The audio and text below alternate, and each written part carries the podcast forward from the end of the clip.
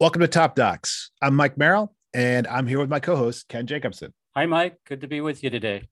Today, we had the pleasure to speak with Cullen Hoback, the director of Q Into the Storm, which charts Cullen's quest to uncover Q, the shadowy figure behind the multi headed conspiracy theory that drives the alienation of a portion of our populace, and, in Cullen's account, was one of the contributory streams to the January 6th insurrection in Washington.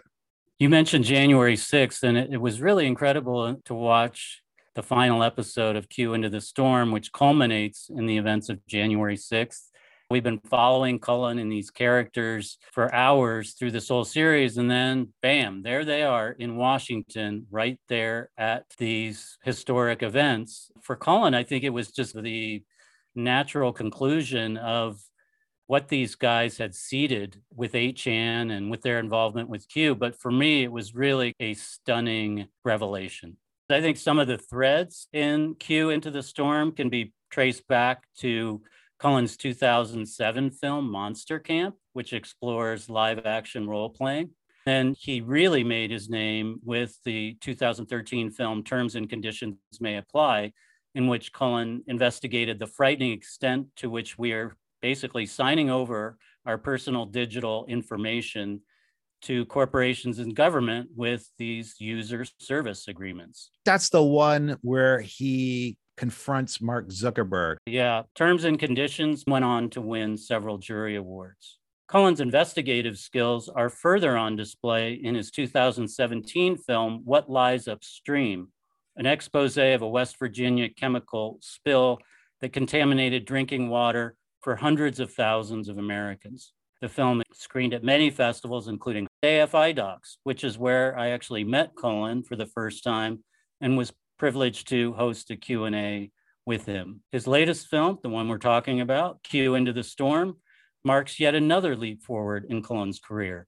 This ambitious six-part series from HBO Documentary Films premiered on the HBO Max streaming service in March of this year I think you'll hear in the interview that Cullen, like his films, balances a profound urgency with a well cultivated sense of the absurdity of much of what he uncovers. You'll hear that import in his voice, but also like a frequent chuckle. Despite his sense of humor, he's deadly serious about the dangers. He is. And I think there's something about these three characters in his film, Jim and Ron Watkins and Frederick Brennan, that kind of lulls you into thinking, oh, these are just wacky absurd characters, but they wield a lot of power, especially Jim and Ron. And I think Cullen does a great job of both drawing them out and then showing the logical conclusion of what is really pretty dangerous shenanigans that they're up to. Coming up is our conversation with Cullen Hoback. He gives us some really interesting background into the film, including why Ron Watkins wears a green hat. Welcome, Cullen. Thank hey. you. Excited for your new podcast. Thank you, Cullen. Great to have you with us today. Congratulations on Q Into the Storm. Thank you. Uh, it's been quite a ride in the build up to the release and all the secrecy before it, and then just the the roller coaster uh, since it came out. Do you have a hidden gem, uh, a documentary that maybe doesn't get the attention it should get? There's a film that I really love that came out a few years ago called Strad Style. It reminds me a little bit of King of Kong or American Movie, two films I really admire. I don't think a lot of people saw it. It's about somebody who doesn't know how to make a violin, convincing a world class violinist that they can. And then you watch them endeavor to pull this thing off. It's a wonderful piece. Why do you make documentary films? I don't know what else I would do. I have been making films since I was a kid, doing everything I could to be around video equipment. Even in high school, I started doing a show on the local public access channel just so I could get access to editing equipment and video equipment. I've always wanted to make films. I, I, started out on the narrative side, but documentaries really stick with me and they give me a chance to explore these bigger questions and investigate hunches. I've, I've found that I just keep leaning more in that direction, but I love narrative structure and techniques, and I try to bring as much of that style into the documentary realm as I can. How does this series fit in with your other work? I've made three documentaries before this. My first film called Monster Camp was about live action role playing or LARPing. It was a little DIY film. You know, terms and conditions may apply was uh, a film about the intersection of civil liberties and digital privacy and the internet and what companies are taking from us every time we click I agree. And what lies upstream was an investigation into kind of corporate malfeasance and its connections to the government when it comes to the drinking supply. And that was more of a real-time investigation into these big political systems that determine health. I feel like this series ended up being an amalgamation of all three. I think a lot of what happens with those who believe in QAnon or follow QAnon is really similar to LARPing. The people who are living out these fantasies. Q itself, I think you could think of as LARPing, which is something that is brought up a lot in the Q narrative of this idea that it's just someone who's playing out this fantasy and all these other people are playing along. Meanwhile, Q was testing the limits of free speech with what it was doing on 8chan and how it was influencing discourse and culture. So there was that kind of terms and conditions parallel. And then I think that this kind of real time investigation that you see in what lies upstream, trying to get to the bottom of a, a really complex system and getting it into uncomfortable places with cameras. I think I brought some of that to this series as well. So to me, it feels like a mixture of my last three interests. It may seem obvious now, oh, a documentary or a series about QAnon, but go back a few years and it really isn't such an obvious topic.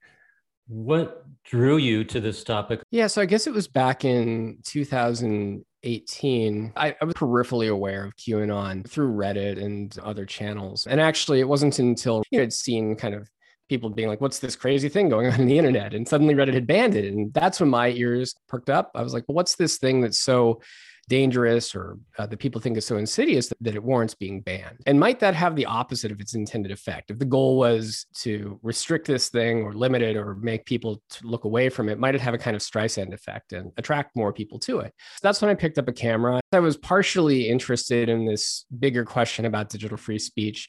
But I was also very fascinated by the mystery itself. Who was pulling the strings behind this anonymous campaign? On the fringes of the internet that was finding its way onto mainstream social media and into cultural and political discourse. And what might revealing the person or persons behind QAnon bring this whole thing to a logical conclusion. So that's where it started. when you started, was it just you? Did you have a team? When did you start actually shooting? I guess we took about three weeks to research, see if there was anybody else who was working on a documentary about this topic if there was anybody else who had a, a, pretty big head start. At the time, we didn't know how long Q was going to last for. When we started filming in September of 2018, might Q end at the midterms? We didn't know. I picked up cameras as quickly as I could. For the most part, it was just me, especially in those early days. Even when I was traveling internationally, for the most part, it was just me with a few cameras. Sometimes I was fortunate to have one or two people on the team with me. And uh, this is really bootstrap. Whatever money I could I could scrape together, credit cards and literally air miles that, that kept me going. And sometimes it would be resources that had come in from previous projects that I would just roll right into this project we eventually got a grant from the International Documentary Association. When you started out, you had done feature length uh, documentaries before. Did you see this as a feature length or did you see this as a series or were you not sure? In the beginning, I thought maybe it would be a feature. It wasn't until I found my characters, traveled to the Philippines and met with these guys who were running the website. 8chan was the name of the website at the time, the site where Q posts, that I said, okay, maybe there's more story here. But about a year into filming, I was convinced that it really needed to be a series. And I was filming for that and planning for that, but I didn't have an outlet yet. HBO didn't come on until September of 2020. That meant that the vast majority of the production production, over 90% of filming was done independently. It, it's just, uh, it's pretty wild.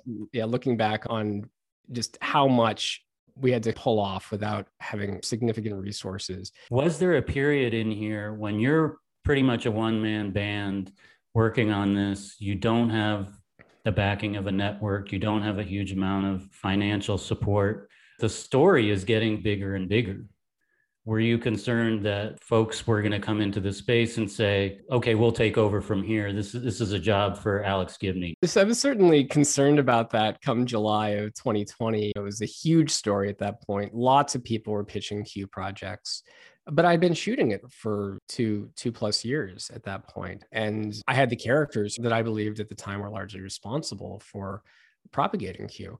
I just knew that I needed to sell the show to one of these networks before they bought some other project that was just still in development. When you're talking about something that's a series, you go, what do I do with a series if I don't have some place for it to air? There's only so many places that could run something like this. I actually broke the whole story down. I, I put it up on the wall and I said, what's the, the smallest version of this story? Is there some way that I can make this a feature? Because if I was going to edit six episodes on my own, there was no way it was going to come out on the timeline that I needed it to that was going to take me a couple more years if it was just me. I knew it had to be a series. So that's when I said, okay, I need to get some real support behind this. I need a network and I need help getting it to that network. I, I, drew up a short list and I just became convinced that Adam McKay was the guy. Like I, I was just dead set on somehow getting this pitch deck that I put together in front of Adam McKay. Adam McKay, he's a executive producer on the documentary. Yeah, I was a huge fan of The Big Short. I just felt he was going to get both the importance and the approach. But I didn't have any relation to him. So I just asked everybody I knew, do you have some connection to him? And uh, a journalist friend knew his publicist who helped me get my uh, secure pitch deck in front of a producer on his team. When I say deck, I had 80 minutes of scenes that I'd cut together and I'd constructed an iPad that data couldn't leak from. So it was a, like a single app iPad. Uh, and that's how we we ended up presenting the show to HBO was on these iPads versus using Vimeo links or something like that, which slows everything down as well, but was necessary because of the security concerns. We didn't want scenes leaking out earlier, and we didn't know exactly what the threats were. We got the iPad in front of Adam McKay, and he responded to it in the way that I had hoped. and I came on as an EP and, and helped get the series in front of HBO and helped elevate it. Adam McKay is the sort of 10,000 pound gorilla, right? He can come in, he can call up the head of HBO and make it happen if HBO wants it and is interested.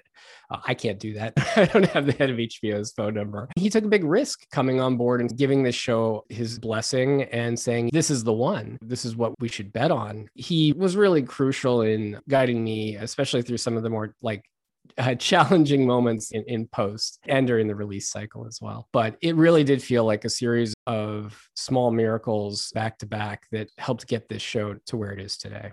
You're clearly a very inquisitive filmmaker. That certainly doesn't make you unique in the field, but we actually see you in the film. You're often in your films. Were you always in this movie? And why do you choose to put yourself in your movies. I try to dial back my presence in the film as much as possible.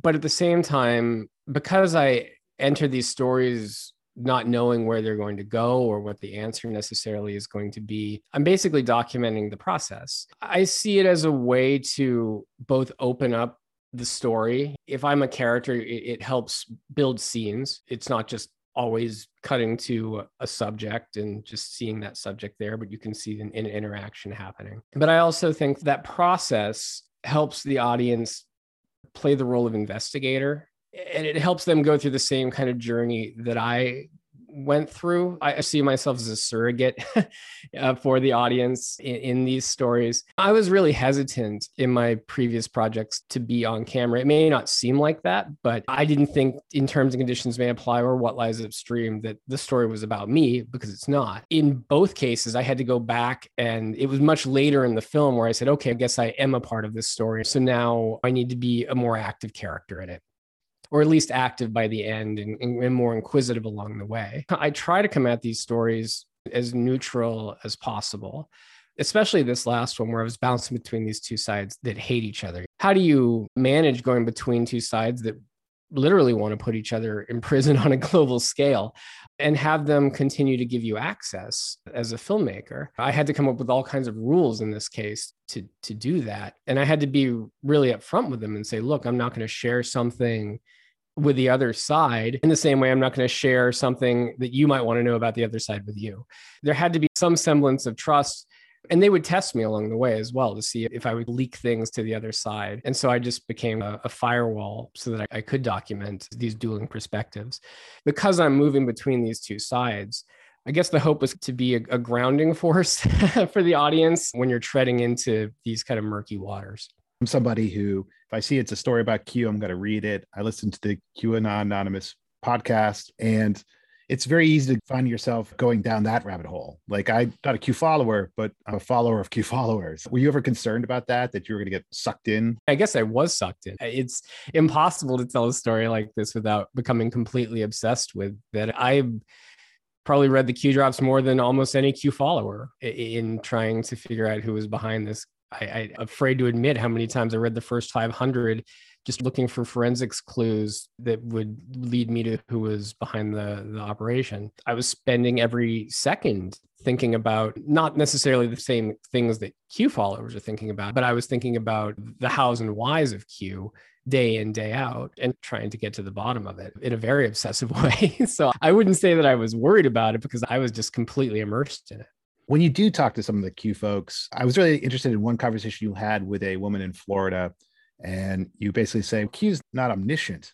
And she says, that's your opinion. And she says another thing, which is the fact that so many people in power are trying to discredit them shows that they're onto something. I just wonder that kind of weird logical world. Did you find yourself arguing with these people all the time? How did you stop yourself from doing that? I, that's what I would have been doing, just shouting at them. my editors said that they found it pretty enjoyable to listen to me debating with Q followers. I did a lot more of that in the first year of filming. I kind of stepped away from it later on because I wasn't really making any progress in that debating. It might be fun to watch the sort of verbal spar. And that's why we included that little bit. I, I found over time it was better just to look for common ground anywhere I could or discuss things where they hadn't necessarily made up their minds yet, redirect the conversation towards new ideas or new narratives. I found that to be more productive. Or, or, I would just fall back on a topic that I care a lot about, which was the topic of digital free speech. If I didn't want to hear any more about Comet Ping Pong, I would redirect the conversation somewhere else. But to your other point, this idea that because these organizations are attacking, that somehow it's evidence that Q must be right. I think the sort of bigger philosophical answer to that is that the hostility of suppression speeds up the treadmill of extremism. The more that that Q was attacked or censored, or they felt that they were being like grossly misrepresented, it, it actually fed the beast. It became a way of speeding up their belief that surely they must be right, that surely there was something to Q. And Q knew how to leverage that as well. And that's why I, I think that when looking at something like Q or reporting on it or telling a story about it, coming at it from a neutral perspective and just showing it for what it is so much more powerful than just making fun of it or not hearing from the people who believe in it themselves or the people who are actually behind it. The film really takes off when you start to hone in on these three characters Jim and Ron Watkins and Frederick Brennan. They're amazing characters. These are unforgettable people. And you spend a lot of time with them and really, I think, get to know them. As a result, we get to know them. I want you to maybe go back to the first meeting you had with each of the three and just tell us how those initial meetings went. My first interaction with someone from the primary trio, Fred, Brennan, Jim, and Ron Watkins, was with Fred. He was the most public facing of the three. There really wasn't much information about Ron or Jim available at the time, especially Ron. I reached out to Fred over Twitter. He said he agreed to talk to me because I had, quote, trolled Mark Zuckerberg in my previous film. Terms and conditions may apply. I guess he he respected a, little bit of on-screen trolling. I didn't view it quite that way. It was more like revealing that Mark Zuckerberg cares about privacy, his own privacy, just not our privacy. But anyway, that was why Fred agreed to talk to me. And we talked for hours. Fascinating guy. At the end of that conversation, I said, Hey, do you mind if I come and film with you? And he said, Yeah, but I'm in the Philippines. He hadn't really been in anything in a number of years. I think he'd done a short news piece five or six years earlier and a couple other things. But he was also not like super well known at the time. He said, Well, you might also want to talk to Jim and Ron Watkins. and I said, I'd, of course be interested in that, but I don't have any way to get a hold of them. So Fred put me in touch, and I had no idea what the interpersonal drama was with them at the time, none whatsoever. Tensions weren't that high at that point. They were still talking to each other. I had a little bit of back and forth with Ron, and then you see it in the series, that first phone call that I have where I ask him, you know, if I can come out to the Philippines. And at that point in time, I, I didn't necessarily think that they were behind Q. The reason I reached out to them was because Q was on the website that they ran. I figured if anybody knew who was behind Q, it'd be those closest to the source, those who had the data.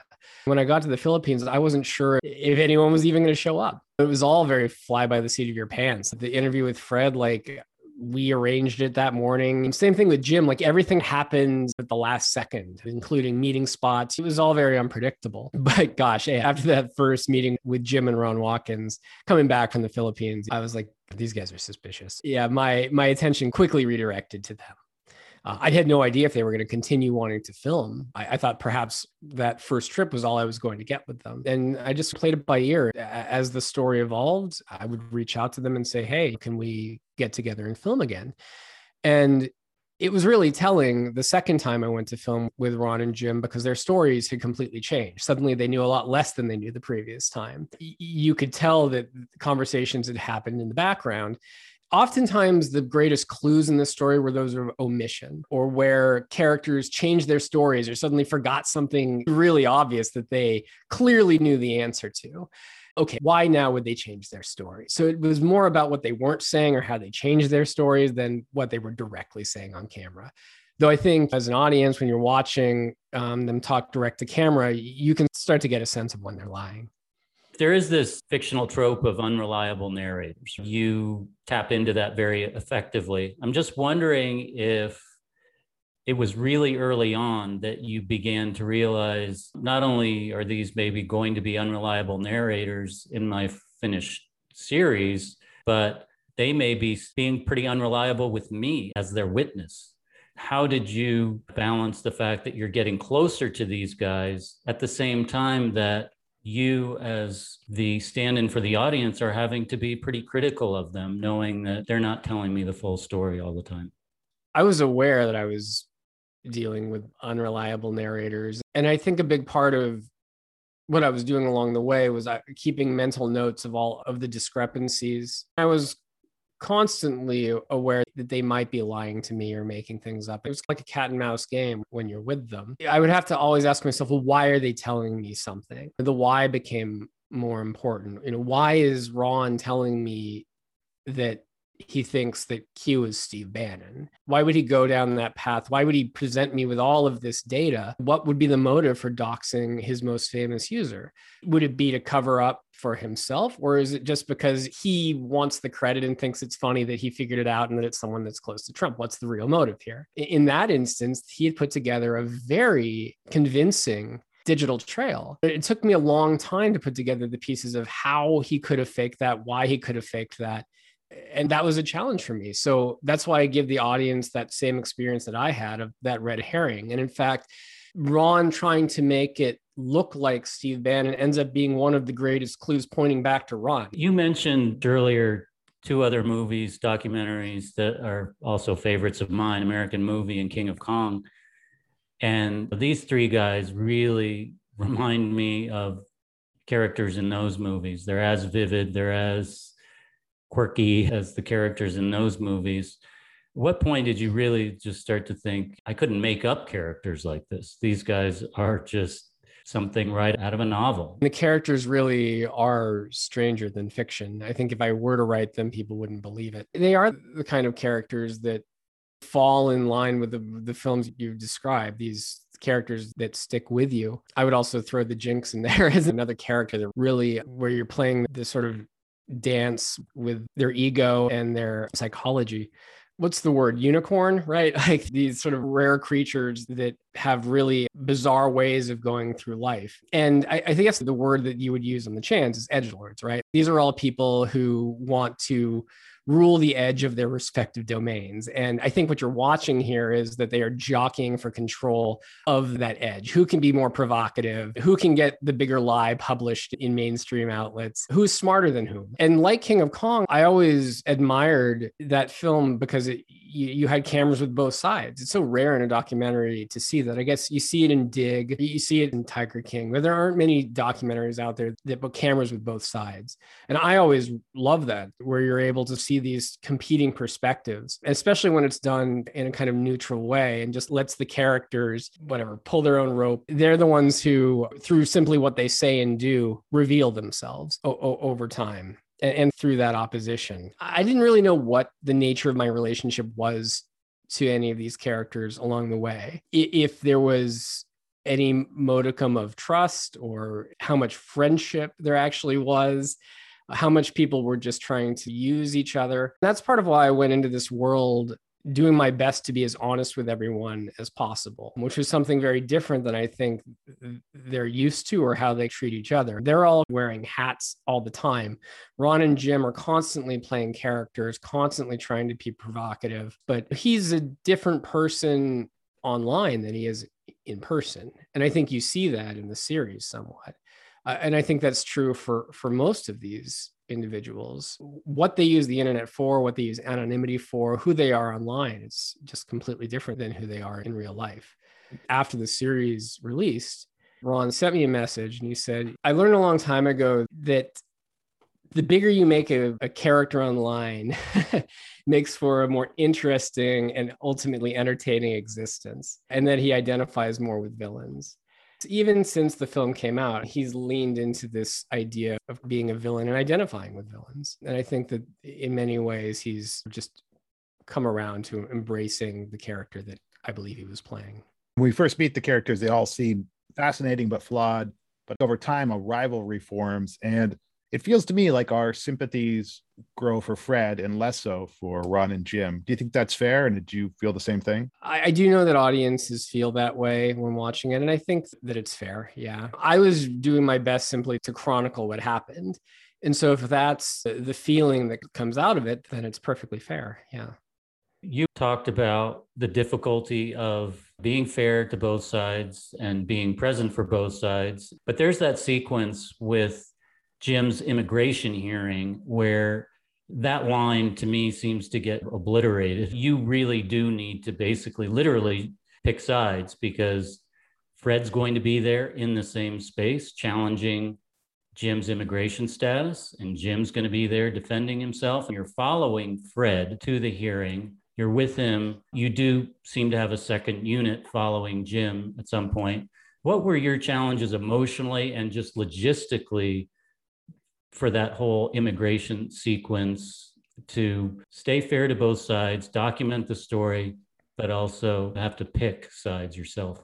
That was challenging. Fred had invited me to come to the immigration hearing where he was going to try to prevent Jim from getting his Filipino citizenship in order to maintain that position of neutrality, I needed to have cameras on both sides. And it was a really fine line to walk. If I tell Fred, okay, I'm going to have cameras with Jim, how's that going to make him respond? If I show up at the courthouse with cameras just following Fred, how's that going to make Jim feel? And what's that going to do to the entire case that I've been making as a neutral actor in all of this?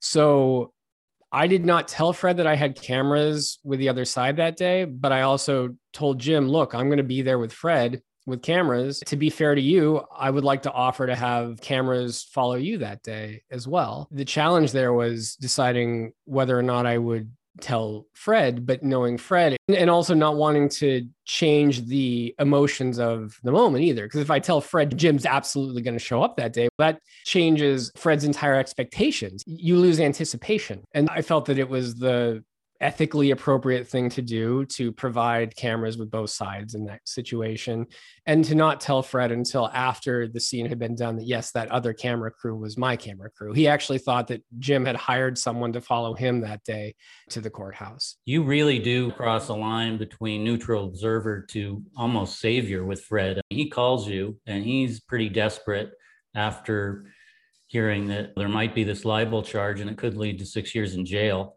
you seem to pretty immediately recognize the severity of his situation and feel like I, I need to go and help this guy. And you do it. In those moments, you still have this film that you're making. And I'm sure you're processing how's this gonna, you know, play out in my movie.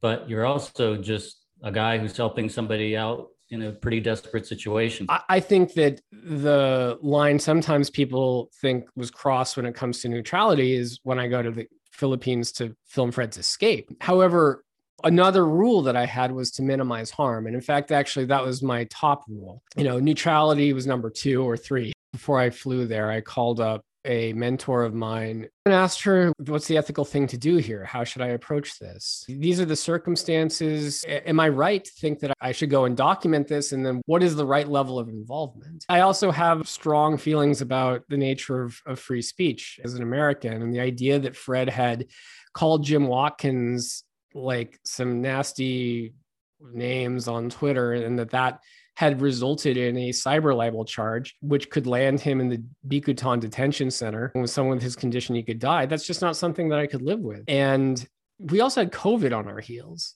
I literally landed on the last flight that was let in from Hong Kong like the last one. And at the time, we didn't know how someone with his condition might be affected by COVID. If he ends up in a detention center and then COVID's spreading, what happens then? I knew I had to go. There didn't seem to be any question with that. But then once you're there and you're in this pressure cooker, combined with actual risks of an authoritarian government where you don't really know the consequences, technically Fred hadn't done anything illegal yet and wasn't doing anything illegal at that time. The indictment had not officially dropped yet, it was impending. But then, once things had gotten to that point, the best solution for Fred, according to his lawyer, was to leave the country. So it wasn't helping an escaped fugitive or something yet. The minimize harm principle was the guiding force here. When you're trying to minimize harm, you say, well, gosh, you're somebody who could likely die for something that they said for a cyber libel charge. And that's not something that I could live with or I felt was appropriate in this case. And also, I, I needed to document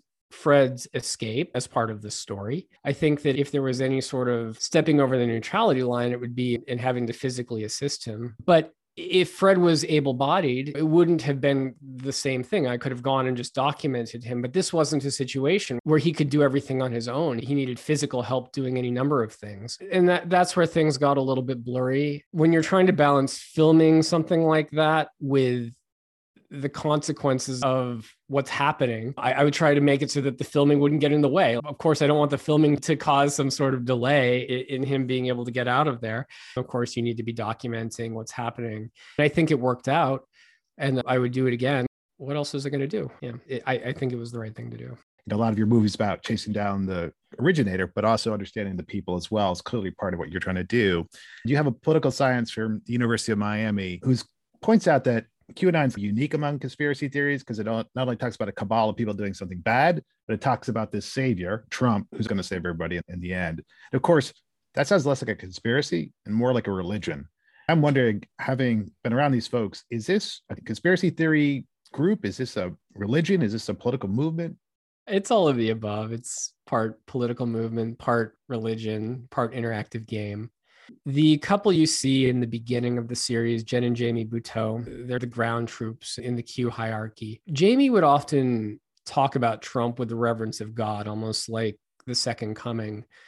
And I always worried that if Trump like wanted them to do something on his behalf, I don't know, storm the Capitol on the 6th, that they would be the kind of people who would go and do that because they held him, especially Jamie, with such reverence.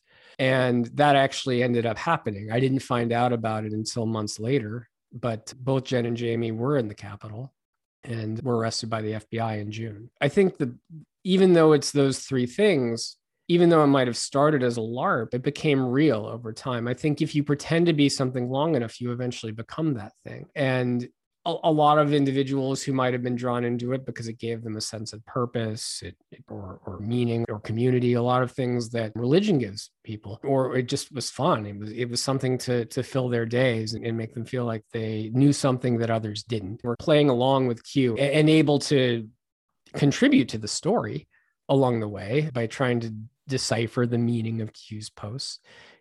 I think a lot of people started one foot in one foot out and over time were all in and couldn't differentiate anymore between what they believed to be true and what they didn't. And I've actually wondered if a lot of wars have started this way with people just like puffing up or conjuring spirits of the past and play acting or putting on costumes. And, and then one thing leads to another. And suddenly all of the pomp and stance becomes real conflict with serious consequences. I think that's what happened on the 6th. That's a really interesting insight. It's something that plays out, I think, all through the six episodes that the LARP becomes real. And one thing that I think you do to emphasize that is you have two versions of White Rabbit that play. Uh, at the end of episode one, you have an 8 bit version, which is like all 8 bit versions, poppy and fun.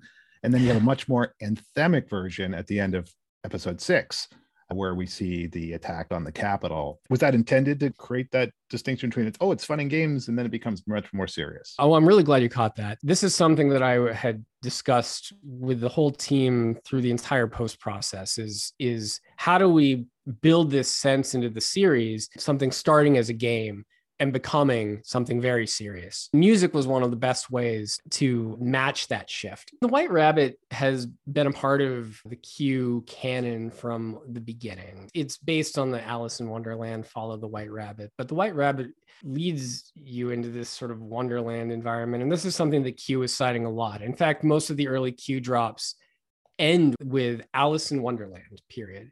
Almost half of them do. So Q followers really started on their own sort of add to the, the, story about the, the white rabbit. And a lot of the memes included the white rabbit. And the white rabbit began to symbolize the journey following the white rabbit that one takes when they, t- quote unquote, take the red pill and start to wake up. We started out using gamified music, and you'll find that over the course of the series, you get more, I'll use the word authentic sounds and instrumentation, music that's generated in reality. And White Rabbit was, I think, the biggest example of that, the one that I was most excited to introduce into the structure, where it starts this kind of almost chip tune White Rabbit as as internety and gamified as possible. And then you get to the end and it's a chorus singing the, the, the track to instrumentation. We were trying to capture that shift that i had watched over the course of making this from larp to reality in the form of music.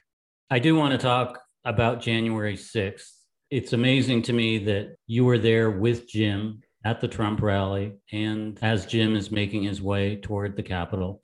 Did you have any inkling of what would go down when you first hooked up with Jim? And I suppose he told you, yeah, I'm going to be coming to Washington. When Trump said that he wanted to have a wild protest, I knew that things were going to be pretty bad. And I think that anybody who had really been monitoring these spaces, the Chans and and the various groups out there that were most willing to do whatever Trump might ask, knew that something really bad was going to happen on the 6th. I reached out to Jim and I said, Are you going to be there? And he said, Oh, yeah, of course. He wouldn't miss this historical moment. I got to DC a couple days early. Didn't really sleep much those two nights. I was very anxious going into it just because I thought it was going to be much worse than it ended up being, to be frank.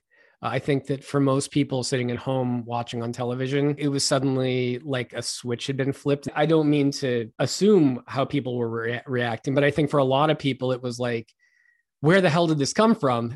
and I'm watching it going, this is the inevitable conclusion to something that has been brewing for years now. To this day, I, am surprised that it wasn't worse than it was. I, honestly, I think it could have broken out to civil war. I think it was a very touch and go situation, and I'm very grateful that it didn't. What about Jim? What was his thought process as he's showing up in Washington for this rally. He really seems pretty naive when you're walking around with him and talking to him, but I don't know. What hmm. was Jim's mindset?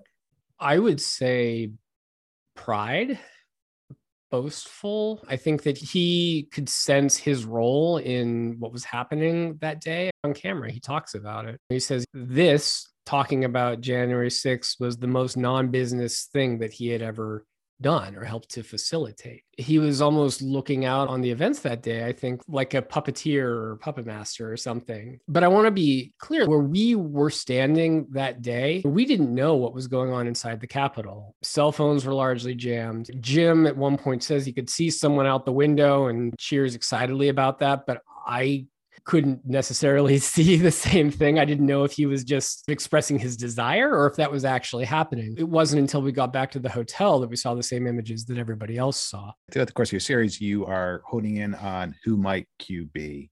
And you make a pretty convincing case at the end that you're I've identified one, maybe two individuals.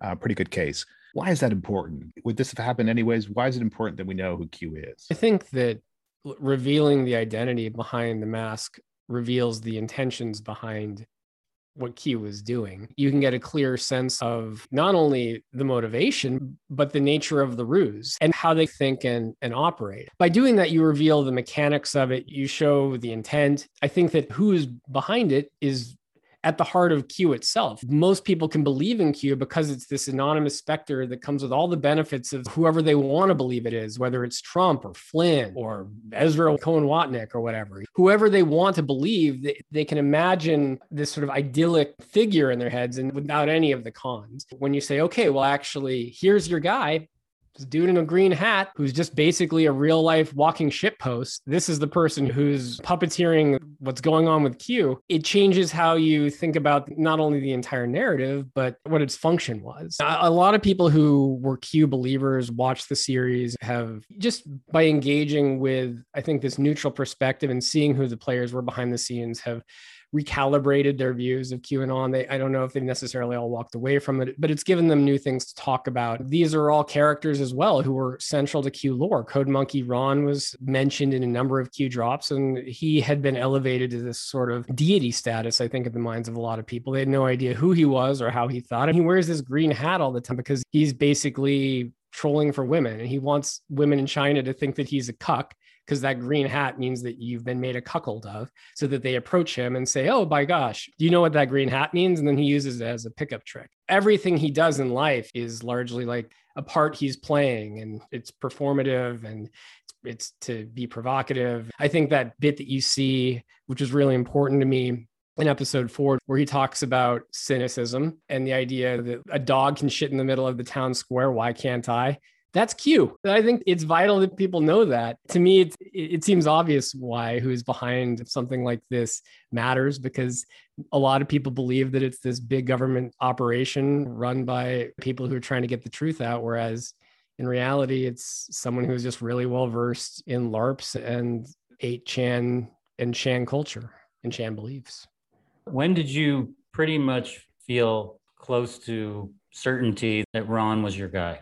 Was it the slip up or was it earlier than that?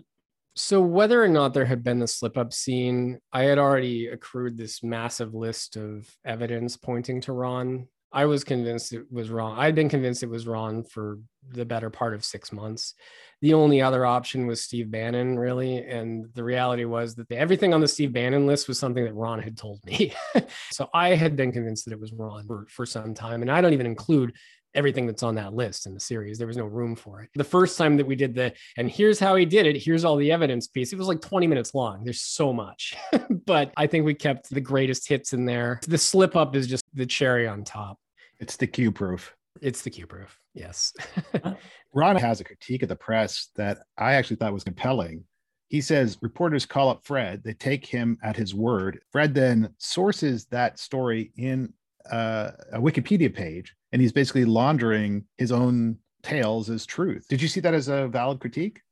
Yeah, I did. And I think part of what happened here is that you had a lot of these outlets just reading each other's articles and not actually talking to any of the people who were either propagating Q or believing in it. So they were spinning their own narratives and actually fueling Q in that process. And maybe when I pointed that out in the series, they didn't like that so much. The media's reaction to the series is something I've spent a lot of time thinking about, to be honest. And maybe it's just because we released the series out of the blue, partially because we had to do it with this sort of great deal of secrecy. And maybe I was treading on the territory of all these journalists who had been covering Q and they're like, who the hell is this guy? Maybe they were watching going like HBO is funding this guy to, to travel around the world and he had exclusive access to these people who wouldn't return our phone calls. Maybe there was a little bit of professional jealousy. I really don't know.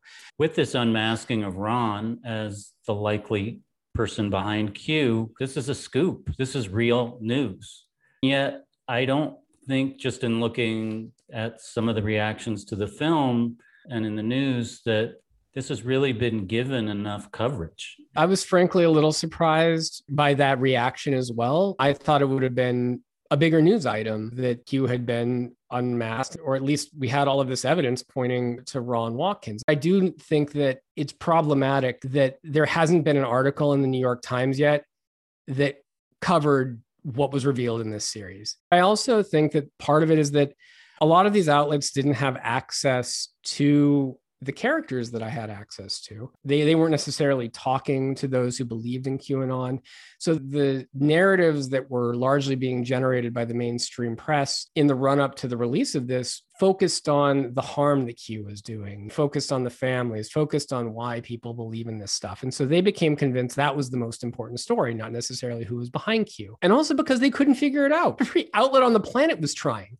The Guardian, New York Times, they have teams working on this. So of course it matters who Q is. Those outlets hadn't necessarily cracked it. So instead they had reported on the effects that Q was having. And they, I guess, maybe convinced themselves that was the most important story. And that had been covered a great deal. Why do people believe in Q? There's a lot of coverage on that. But I think that you could do a story like why do people believe in, in evangelical Christianity? Why do people read the Inquirer? The, the whys of people being drawn to stuff like this I think are in some ways, to me, not quite as interesting as the mechanics that make something like this possible. And I think that the whys, when you just deal with like the effects, actually make it bigger because it seems like an attack on Q. Whereas if you just focus on how does the magic trick work, then that magic trick can't necessarily work again. So I, I'm still a little frustrated that this information about Ron Watkins and what was revealed in the series wasn't a bigger news item. I don't want to say it's shameful, but I'm a little bit embarrassed for mainstream pressed for not covering it more than they did. It's also interesting in terms of the history of documentary and the response of the mainstream media and audiences to that to compare the response to this, the unmasking of Q as Ron Watkins, to the Jinx, which you brought up earlier, and the case to be made against Robert Durst in that and to look at that response, which was many articles above the fold, New York Times, a ton of publicity around that. How can we make sense of the different reactions to those two unmaskings? It's tough. I think that the analogy is reasonable. There was this idea of, oh, we don't say the name of someone like this because it makes them bigger. Look, we report on politicians all the time who are, are causing unbelievable calamities abroad, but we say their names. I feel like saying we're not going to report on McNamara because of what McNamara did. There wasn't this case being made about platforming Durst. We can show bad people doing bad things or or people that we might assume to be bad people without becoming bad ourselves how do you understand anything if you can't talk about problems in the world or the characters who are shaping culture and politics if you can't show them i think maybe some of the critique was that I put these characters on a screen at all. And and it would have been like, how do you tell a story about Robert Durst if you don't put Robert Durst on the screen. I think that this idea of talking about things is the same as platforming them is just utterly wrongheaded. The anesthetic of sunlight is effective. You can talk about these things without them causing more problems. A lot of that initial reaction, the sort of hesitancy to cover the reveal in the series of who I believe is behind QAnon, I think some of that has reversed since then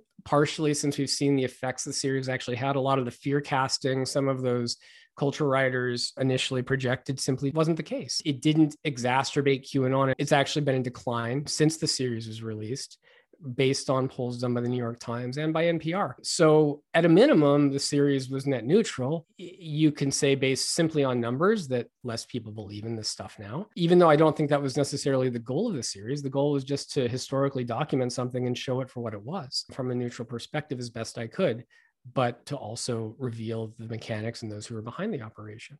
Do you stay in touch with Fred or others? I do. Yeah. Yeah. Fred has sent me some messages. We still go back and forth over Twitter and email sometimes. I've thought so much about Fred. Someone with his condition, death feels like it's around the corner. And so I feel like he he makes decisions and lives his life at just a faster pace than anyone I've known. It also lends itself to a lot of drama and a lot of misery in his own life. I think he has a hard time making decisions that will make his life easier. And I hope that in the aftermath of the series that his life cools down a little bit and he gets out of these massive conflicts. I occasionally get messages from Ron still. Jim has this show that they do. They've invited me to go on. I guess it's on his network, like Tiger Network or something, but I haven't agreed to do it quite yet. It sounds like they're not terribly disappointed by the documentary then.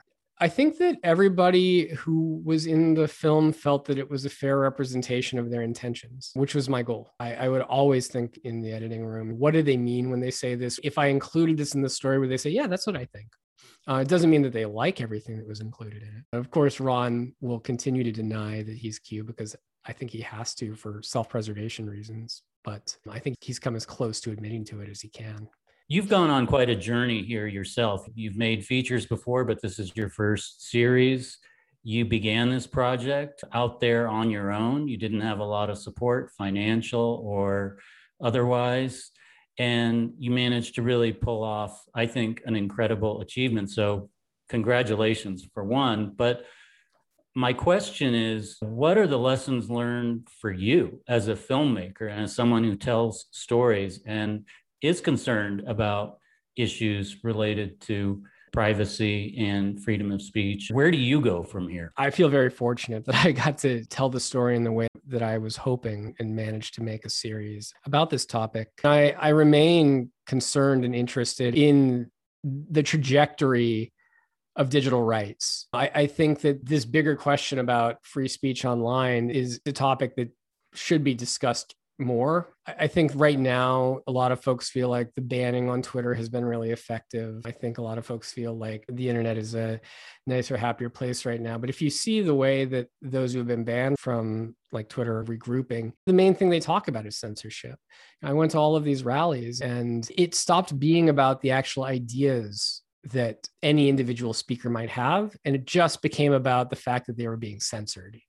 Uh, and it was a very effective rallying tool it's a tough question we need to face whether or not the treatment is worse than the disease and how we think about speech in these digital spaces. We give these big tech companies a lot of control over our lives. You know, I don't even think we would be in this situation if our privacy hadn't er, been eroded in the first place. Honestly, I don't think we'd be having this conversation. I'm not even sure Q could exist because after our privacy was eroded, all these companies had thousands of data points on us. They were able to build psychometric profiles hyper target us with campaigns that speak to our fears and concerns and drive us into echo chambers. And inside of those echo chambers is, is where the speech that started emerging became increasingly extreme and volatile. So now we're saying, well, gosh, we should do something about that speech. And I guess I would just say, well, why don't we start by restoring rights rather than taking more away and see if that works? What's next for you? A lot of people have been asking if I'm going to do a follow up to Q into the Storm. At this time, I don't feel like it's necessary. I'm keeping tabs on the story, chronicling and archiving. If you've been following me on Twitter, I've tried to keep people updated on how the story's progressed since everything uh, released on HBO, but presently not planning for a follow up to Q. I'm developing a few new projects. I'm generally interested in this intersection between technology and civil liberties. So, considering more of these sort of investigative stories in the digital space. I just want to keep telling stories and doing investigations into things that um, I'm curious about. We just start with questions that I don't have answers to, and and hopefully I get to keep making them. We certainly hope you get to to make more films, more series like this one. I think Mike and I both agree it's incredibly compelling and important.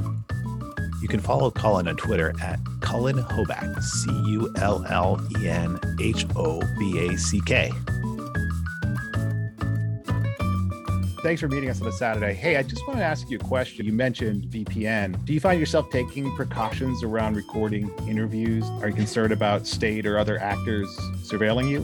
When we were doing the production, it was unclear exactly what the threat model was. We had a sort of a range. We had potential hackers and potential government subcontractors, a lot of people who might be interested in what you're doing, and you never know if who you're talking to is someone who's involved with QAnon. So, yeah, we took every precaution that we could, including in the final days of post production, going to a, a remote location to finish the show.